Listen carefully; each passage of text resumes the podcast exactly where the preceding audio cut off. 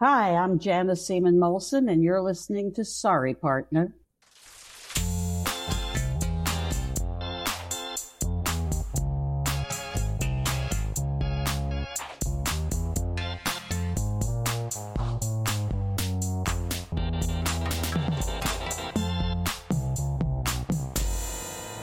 Hello, and welcome to Sorry Partner, a podcast about bridge and all things interesting to bridge players, brought to you by bridge partners and friends, Catherine Harris and Jocelyn Startz.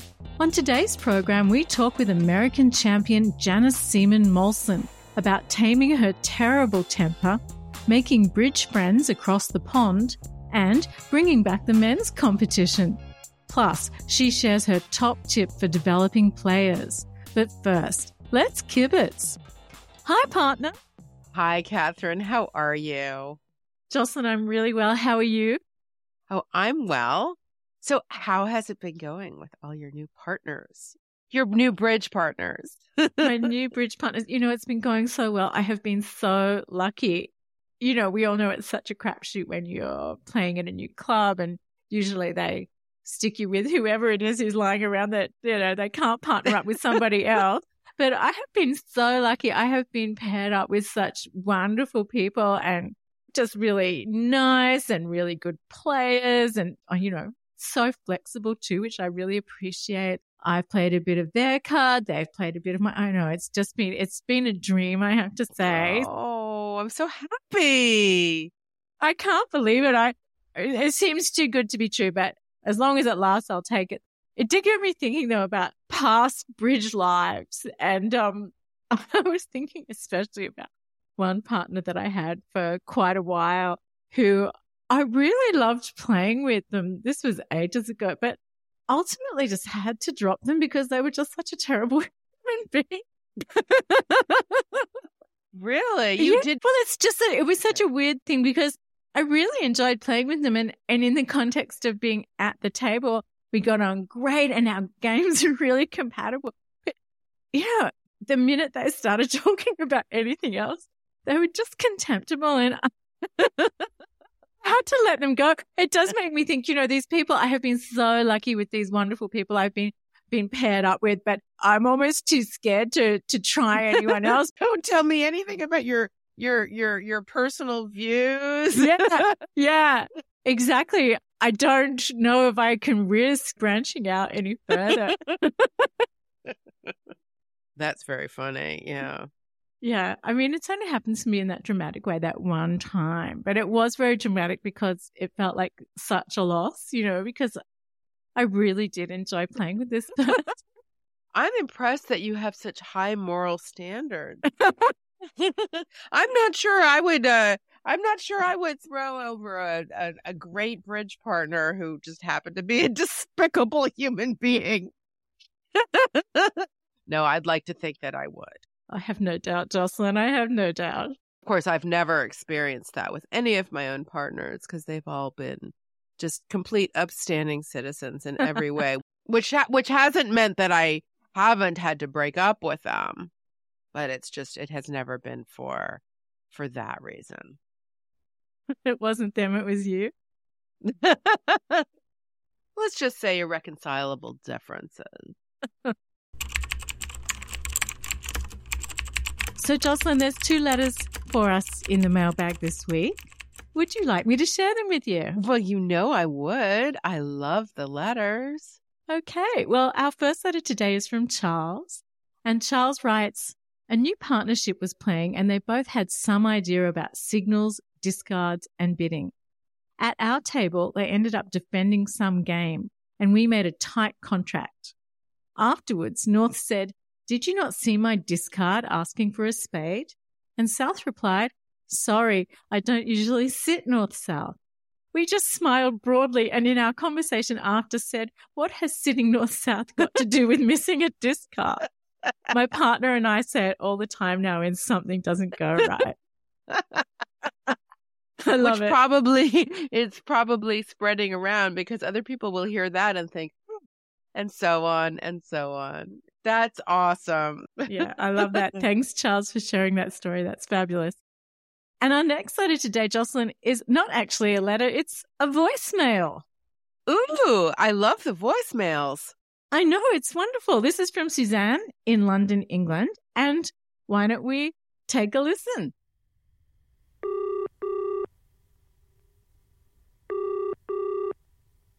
Hello, my name is Suzanne and I live in London, England, and I absolutely love the game of bridge. I started learning at the age of about 20, and in fact, it was my boyfriend at the time who started teaching me. Now, more recently, um, just before lockdown, I'd heard about a bridge event which was going to be partnering a professional. And I thought, oh, this, this sounds absolutely wonderful. So I was looking down the list. I think there were about 60 or 70 bridge professionals and I came across Jeremy Dhondy. And I thought, well, he must know how to play bridge and he must be a good bridge player because he was the chairman of the EBU. So I put a bid in for him. And between November and February, nobody had outbid me. I had won the auction and Jeremy Dhondy was going to be my bridge partner for the evening. Anyway, it was a wonderful event. It was held at the Stationers Hall in the City of London. And um, everybody knew Jeremy. So whenever we moved from table to table, everyone, I mean, they obviously said hello to me, but hi, Jeremy, how are you? And all very friendly. But on the penultimate round, we came across these two ladies who clearly didn't know who Jeremy was. And on one of the hands, I bid and made six diamonds, which gave us a very, very high percentage. And on the next hand, uh, one of the ladies was in two hearts which gave us an outright top because they should have been four hearts.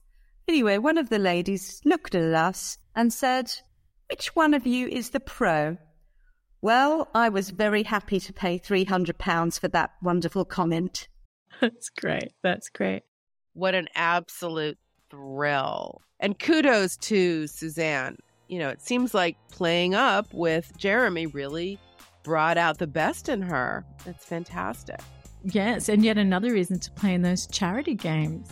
Yes, get to play with your heroes and maybe get mistaken for a pro. So, if you have any fun stories about a new partnership or breaking up with a partnership or a weird saying that you picked up at the table, or perhaps being mistaken for a pro, please do send them to us at sorrypartnerpodcast at gmail.com or at Sorry Partner Podcast on Instagram, or you can tweet us at sorry underscore partner or send us a voice message like Suzanne did. These links are in the show notes and on the website at sorrypartner.com, along with some other good stuff. Coming up next, our interview with Janice Seamon Molson. American champion Janice Seamon Molson is a World Bridge Federation World Grand Master. She has won five World Championships, 19 North American Championships, and more than 150 regional events and secondary titles. We began by asking if she'd had any interesting hands lately. Well, I can't say lately, but I had a very, very fun hand and one of my favorite stories to tell. I was playing in a women's knockout and Sabine Auken and Daniela were playing a very complicated system, including these funky two bids. They weren't multi. They were like either or bids, like you open two diamonds and you either had a weak two bid and hearts or spades and a minor. And I said, Oh, that looks like so much fun. Let's play that. So my partner and I learned it and we sat down to play. And the third or fourth hand in, she opened two diamonds and I proudly went through all the asking bids. And eventually we landed in six spades. And when I bid six spades, the woman to my left started stuttering as she took out the double card. So, okay, fine. The dummy comes down. I have a double in spade. She has a singleton. We go down 1100 and okay, we finish the boards. We go back to compare. My teammate at the time was Sharon Osberg, who is an expert from the California area. And we got to that board and I said minus 1400. And she said, don't tell me. And she thought for a few seconds and she said, six spades double. And I said, what? How did you know that? She said, only an expert could play in a 2-1 fit at the six level. and that is my absolute favorite bridge story about a muck up. Have you continued with that system? No. that was the one corner we played. Sabine and Daniela, they can have it. That's right. It might have been what ended their partnership as well. Thinking about partnerships, we have it on good record that you're quite fierce with your partners. Oh, Would you I'm think that's fair to say? I think it's sadly fair to say I'm a terrible partner, but I'm I'm working on it. You think it's a negative attribute? Absolutely, it's ridiculously bad. I get very cranky when people make mistakes, including myself, and I really don't have a lot of tolerance for forgetting systems and not knowing notes and fucking up at the bridge table for no real reason other than not paying attention, not concentrating, being stupid. But I'm better. I'm so much better. I'm interested to hear about the ways that you feel that you're better, but what has prompted you to decide to be better? Oh, I hate myself when I'm nasty to people. I really do. It's almost like you have this out of body experience where you're like looking down at yourself going, why are you being such an asshole? My father was a great bridge player. He represented the U.S. He was the first syndicated columnist in uh, the country. He had his own cable television show about bridge. He was brilliant, but he was a horrible, horrible partner. And for reasons which I will never understand, I emulated my father. Are you like this in other parts of your life? Is there another part of? I have the patience of a saint as a mother, as an aunt. I used to be fierce when I was practicing law, but no, I mean, frankly, this is the part of my life that I am a complete jerk at. Nothing else. Have you lost partners because of this? I've had people threaten to stop playing with me because of this. I'm trying to think if I've ever had a partner that actually didn't play with me anymore after my being a jerk, even though they shouldn't have. I had clients that have stopped playing with me. so yes, I have had partners, but professional partners, no. In what ways have you tried to improve? Well, I actually went to a sports psychologist and I went to a therapist and I take something called ketamine treatments, which is for depression and a little bit for aggression.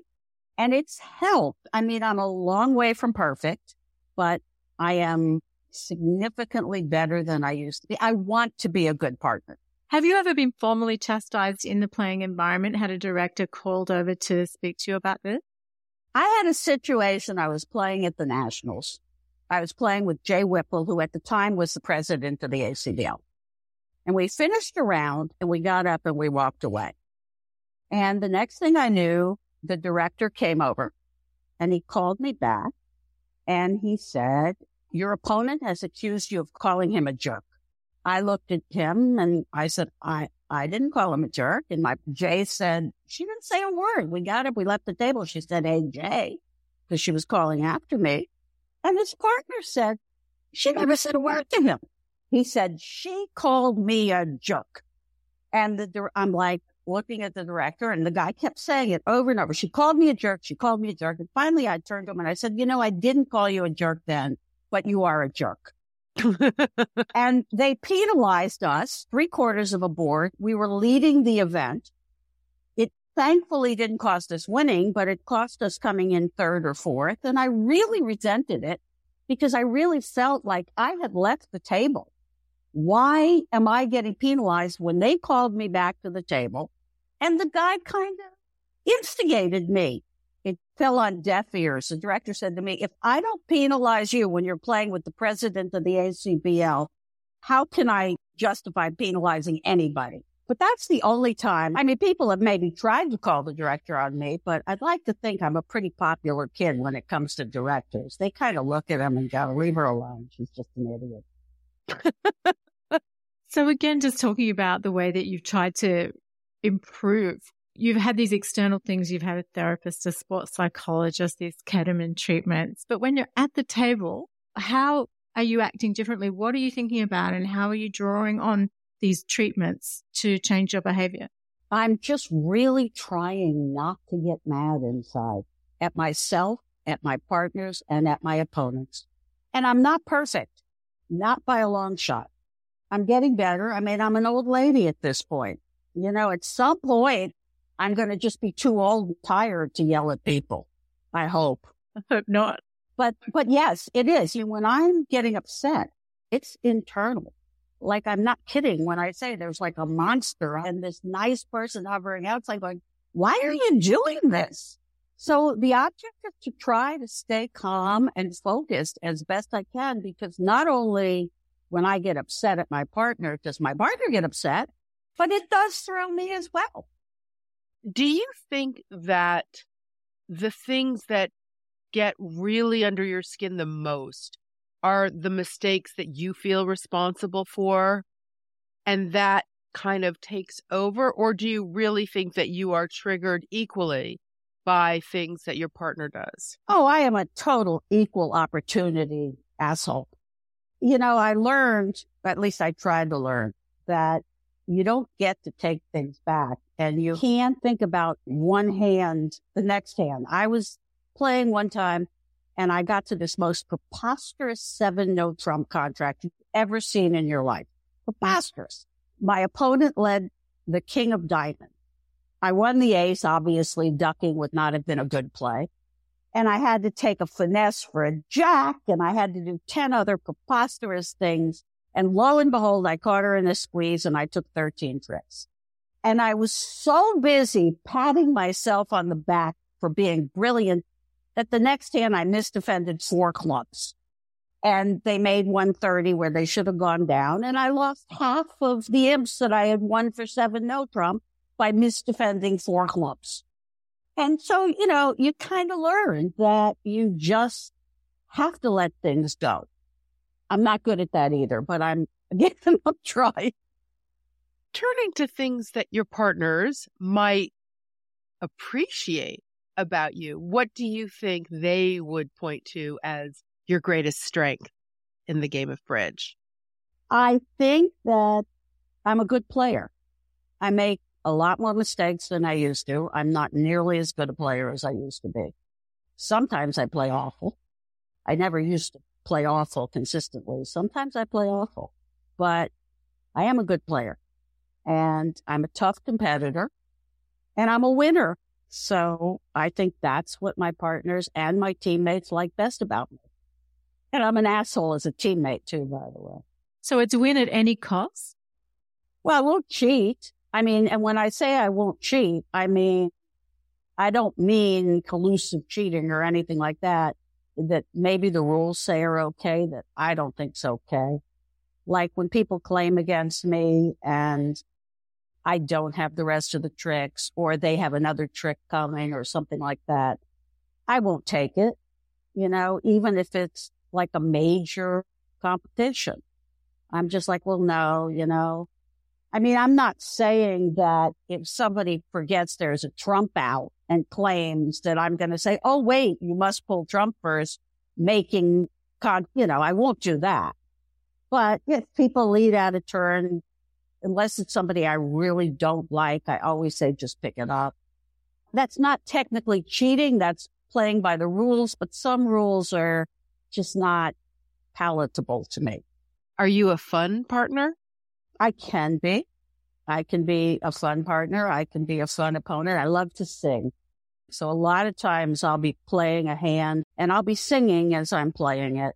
I remember once the bidding went three passes and I opened four of a major and the opening lead was made. The dummy came down without a point in her hand. So I called the director and I said, this is not possible that it could go pass and my partner could have a zero count and I opened four and it's not possible.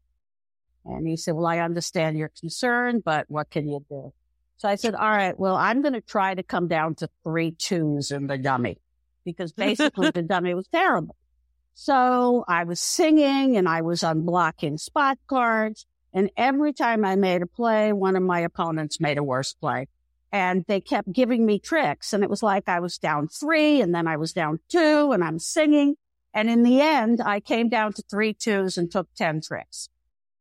So the opponents came up to me after the set was over and said, you know, you're really lovely. And we really think you have a lovely singing voice. But when you're singing coming down to three twos as we're misdefending, we're just too outclassed. So we're going to let you have a long dinner tonight. Enjoy yourself.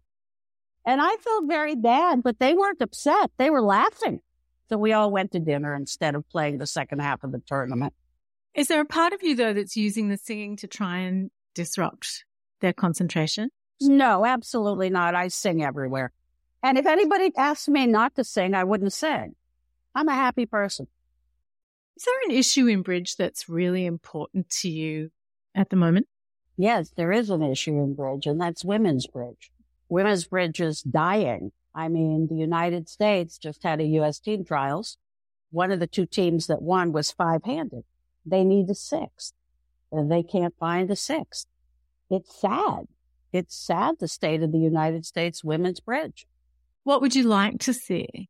What would I honestly like to see? Yeah. Oh, I'll get stoned for this. Okay. People are going to send in nasty letters. What I would really like to see is the reinstatement of some men's events. I mean, I don't think that every event has to be open or women's. I think that occasionally you can have a men's and a women's event, Mhm. which would allow the equal footing that they used to have. Even if people thought women didn't play as well as men in the old days, they were on equal footing, the men's events and the women's events.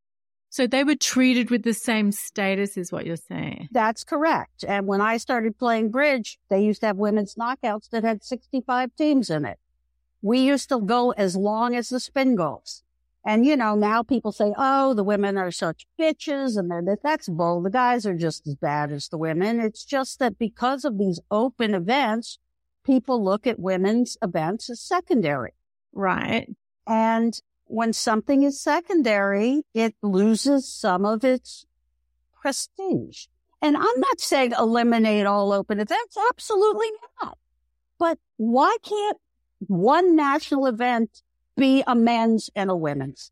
What's the argument for having a men's and a women's if men and women play the same?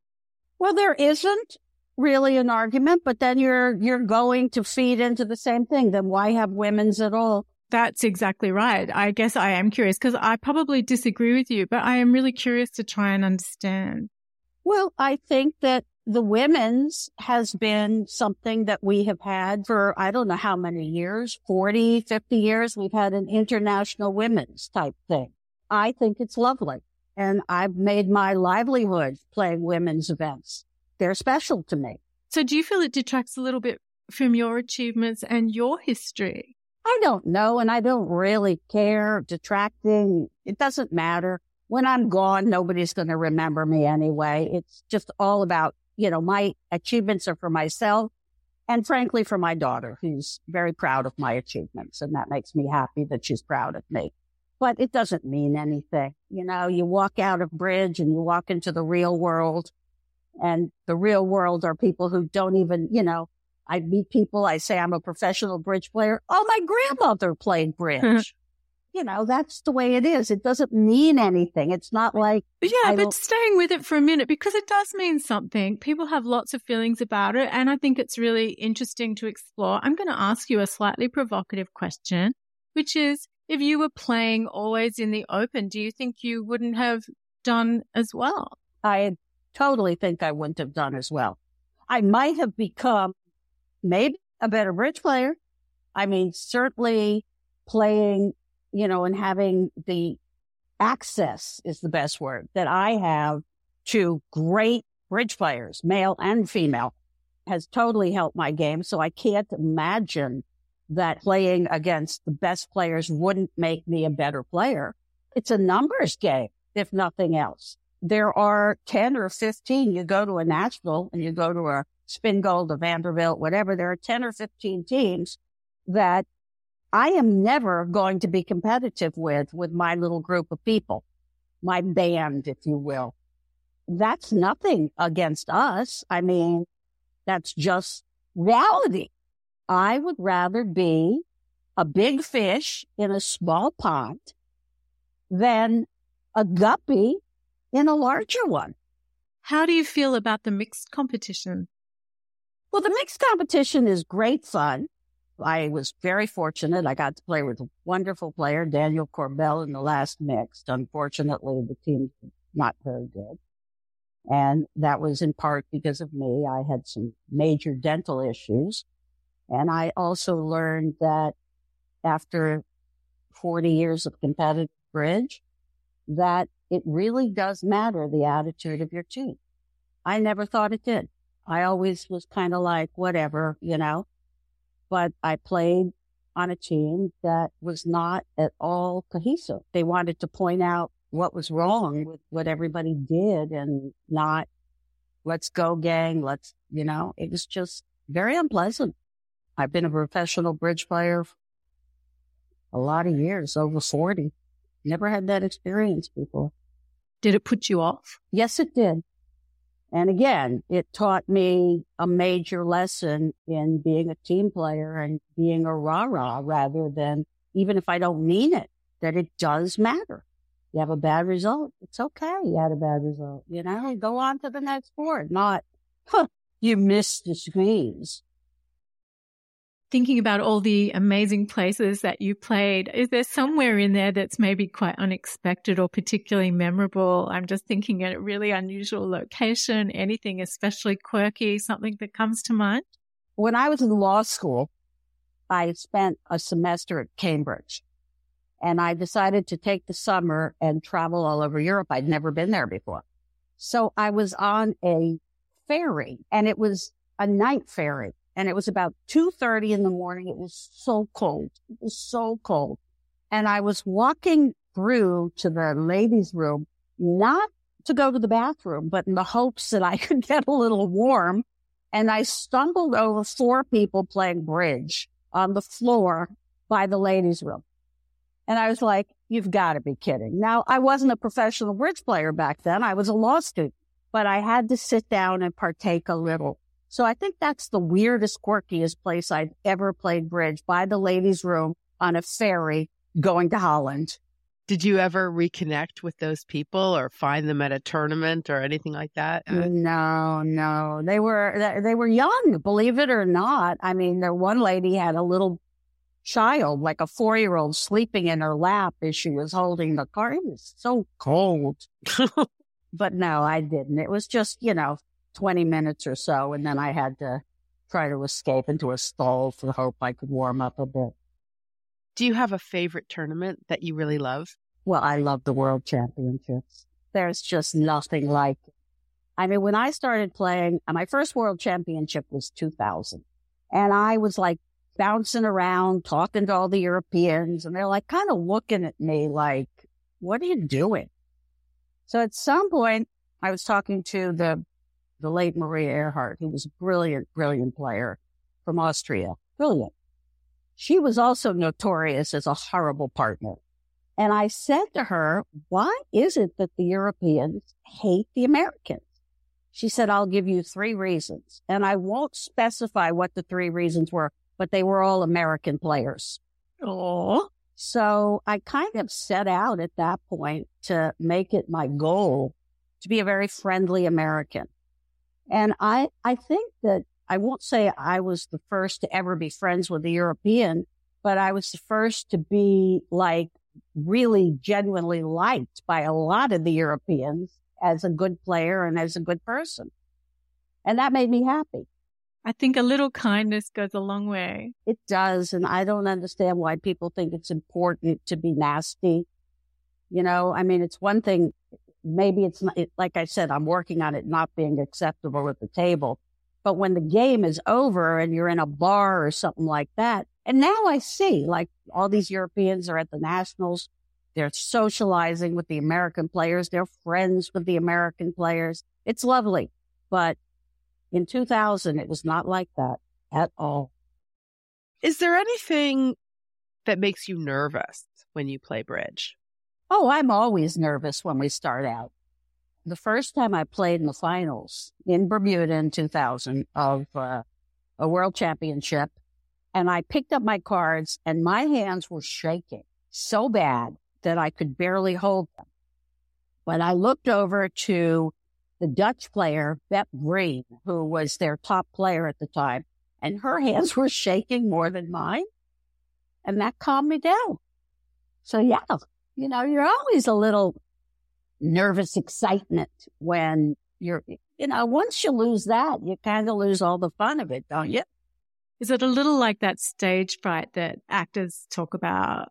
Absolutely. And it goes away very quickly, but there's this nervous energy and it's got to be there when you start. Do you have a way of harnessing it to your benefit?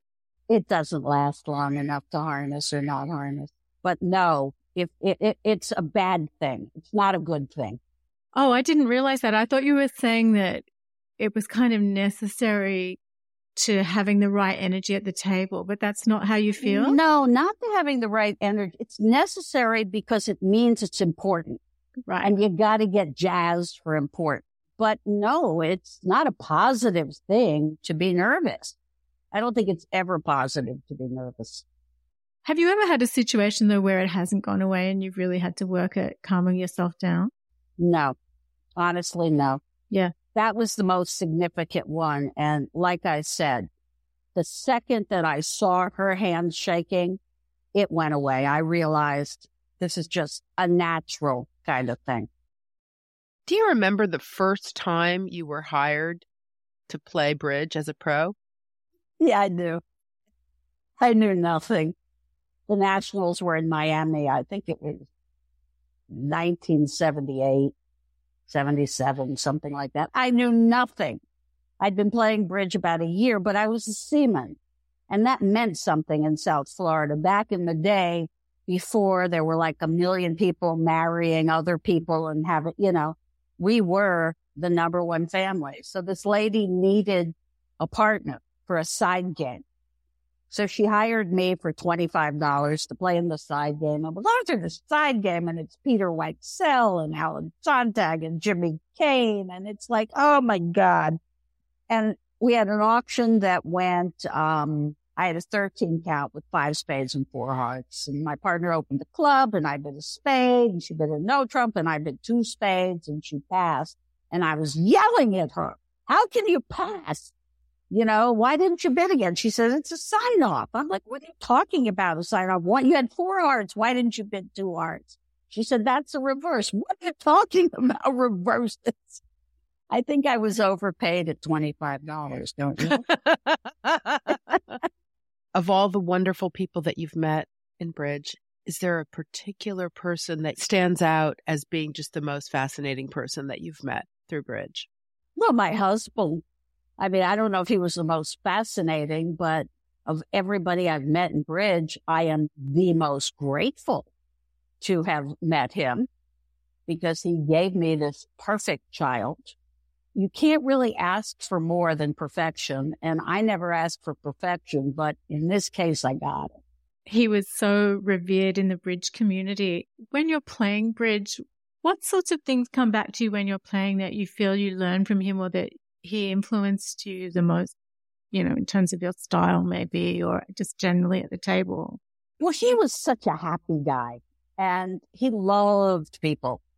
And I think that, uh, in spite of the fact he also, by the way, was not a very good player, but he was a lovable guy. I don't know that anything he specifically, you know, unfortunately, he wasn't around that long, relatively speaking. I lost him relatively quickly. And we didn't get as much of an opportunity to play together as we would have liked. It's kind of like my brother also. I lost my brother and I would say to my brother, let's play in the world mixed. And he would say, we can't afford to. And that was kind of like it was with Mark. We were hired by other people. We couldn't really afford to play together. It was just too much money that we were losing. So I had these two spectacularly brilliant bridge players in my family that I didn't really get to take full advantage of. Do you think that there are economic inequities in the game now that have an effect on who's playing and at what level they're playing? Oh, sure, sure. Women are not getting paid. That this is other part of the problem. And, and maybe it goes back to what I was saying before about how there are 15 teams that, you know, whatever ragtag group we could get together, you know, I mean, we couldn't get plow through those 15. I'm not saying we couldn't beat one or two of them or even maybe all 15 on any one given day, but we're not going to do it with any consistency. So we're not going to get paid the same wages as these guys, these 56, 57, 60 guys are going to get paid. I mean, women's events, I'm going to command top dollar. Mixed events, I'm going to command top dollar. Open events, it's like, who is she? You're usually playing in high level competitions, but have you taught anyone to play just because? Yes, my daughter and her friends. And how did that go? Not well. Not well. My daughter plays a little bit. She's a very pretty girl. So when, before they changed the nationals so that they were like 10 in the morning, two in the afternoon, when they used to have what they were truly midnight games where all the kids would go. I used to walk down there and I would see like five guys surrounding my daughter watching her play, which was pretty comical because she really knows very little about bridge. And they had a rule they weren't allowed to double her. So she was playing with Kevin Rosenberg and she bid 3 no trump and they doubled her. And one of the guys said, you can't double Jennifer. So he says, all right, I undouble. And Kevin says, well, I'm bidding four spades and simultaneously the two opponents doubled him. but uh, yeah, I, I I love teaching. I mean, I try to start kids off with the game of spades so that they get the idea of trump. But there's a lot to bridge, and kids, you know, at least the kids I taught, they were busy doing theater. They didn't have time for bridge. Are there any books that have significantly helped your game or that you recommend most frequently? Well, I think that I probably spent a year before I sat down and played bridge, kibitzing and reading bridge books. I had made up my mind that when I sat down and play, in spite of what I just told you the first time I sat down and played, I wanted to be somewhat competent. And I found, and I just recommended to a student of mine, that Eddie Kantar wrote his books not the Kantar on the defense books that are currently, but they're like from when I was in my twenties. And they're like Kantar defense books. And it has a page with a problem, the bidding, the opening lead and the dummy. And you figure out, and then you turn to the back of that, you know, the next page on the back and it has an explanation. Now, mind you, it's not updated. It's not upside down carding. There's no Smith Echo. There's none of that junk. It's old fashioned logical bridge problems, but I think they're the greatest. And I still once a year pick up the book, the books and go through them and still miss some, darn it. What's the funniest thing that's ever happened to you when you've been playing bridge? I don't know if you'd call this funny, but I was playing in the world championships in Istanbul and it was the first day and we had gotten blitzed our first two matches. So we literally were last in the field at the moment that we were playing the third match. So we sat down to play against them. And in those days, the North South players had to bring a recorder to the table. A person who actually wrote the hands down, the bidding down, the play, the whole thing. Tobi Sokolow, my partner, opened the bidding with a spade and it cut. So it went a spade and the tray came back and the lady passed and I bid a no trump. I alerted, forcing. It went pass and we sent the tray back. It went, came back pass and Tobi had bid two spades and I had king, queen, jack, 10, seventh of clubs and a single spade. So I was deciding whether I was going to bid three clubs or not when I looked down and the lady to my right had bid three clubs. I tried not to shake as I picked up the double card and calmly placed it in the tray. And we passed it back and it went pass, pass, pass. And now they take the tray off the table and the lady starts to leave. And I said, what are you doing? She said, I'm leading to two spades. And I started laughing and I said, well, I don't blame you for that, but you're in three clubs, doubled. And she said, no, I'm not. I go, yeah, you are. So we raised the thing and we called the director and my partner says she's in three clubs double. And her partner says, I don't know the contract. And they, the director turns to the recorder and says, do you have the paper? And she said, yes. And he said, what is the contract? And the woman said, three clubs doubled. And I even led one. So what happened after that? Well, we defended three clubs doubled. We blitzed the match. Mm. Okay. Do you remember a show called The Jeffersons? Yes. Okay. Well, we all started singing, well, we're moving on up to the east to side. The east side. to a deluxe apartment in the sun. You got it. Where am I going?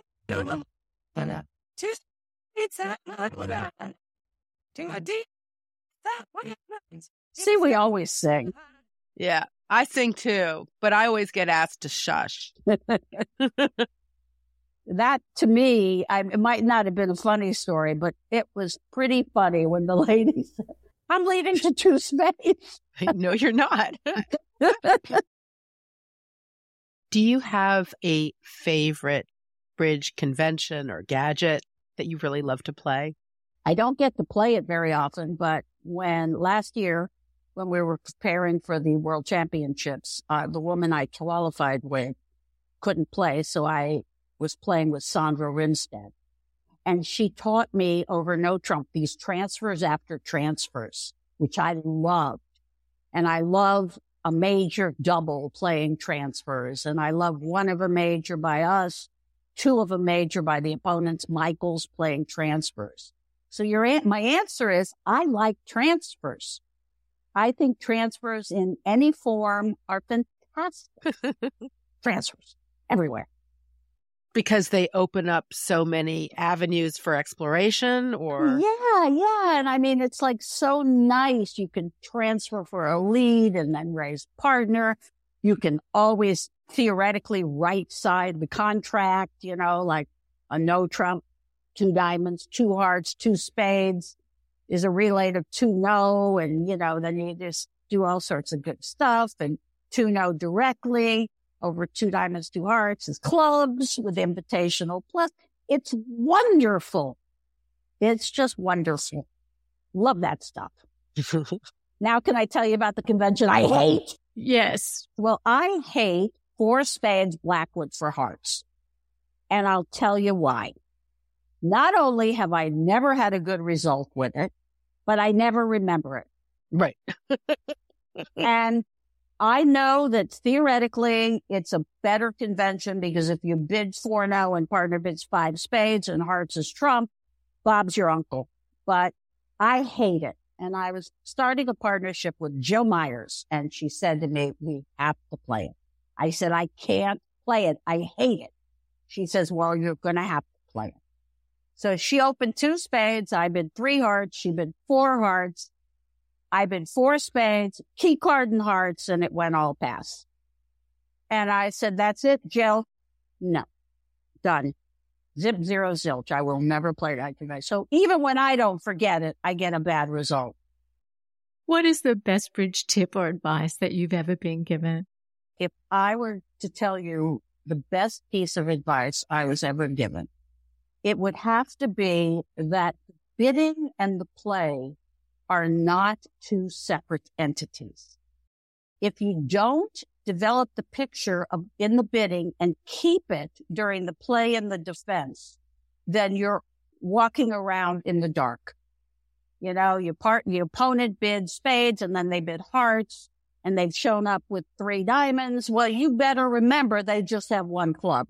And too many people just don't remember the bidding once they've made the opening lead. So I think that's best advice anybody ever gave me and the best advice that I could give to anybody. They're not separate parts of a game. I used to make a joke that I wanted to form a new kind of game. And I wanted it to start with four people sitting there with shirts on that said bidders.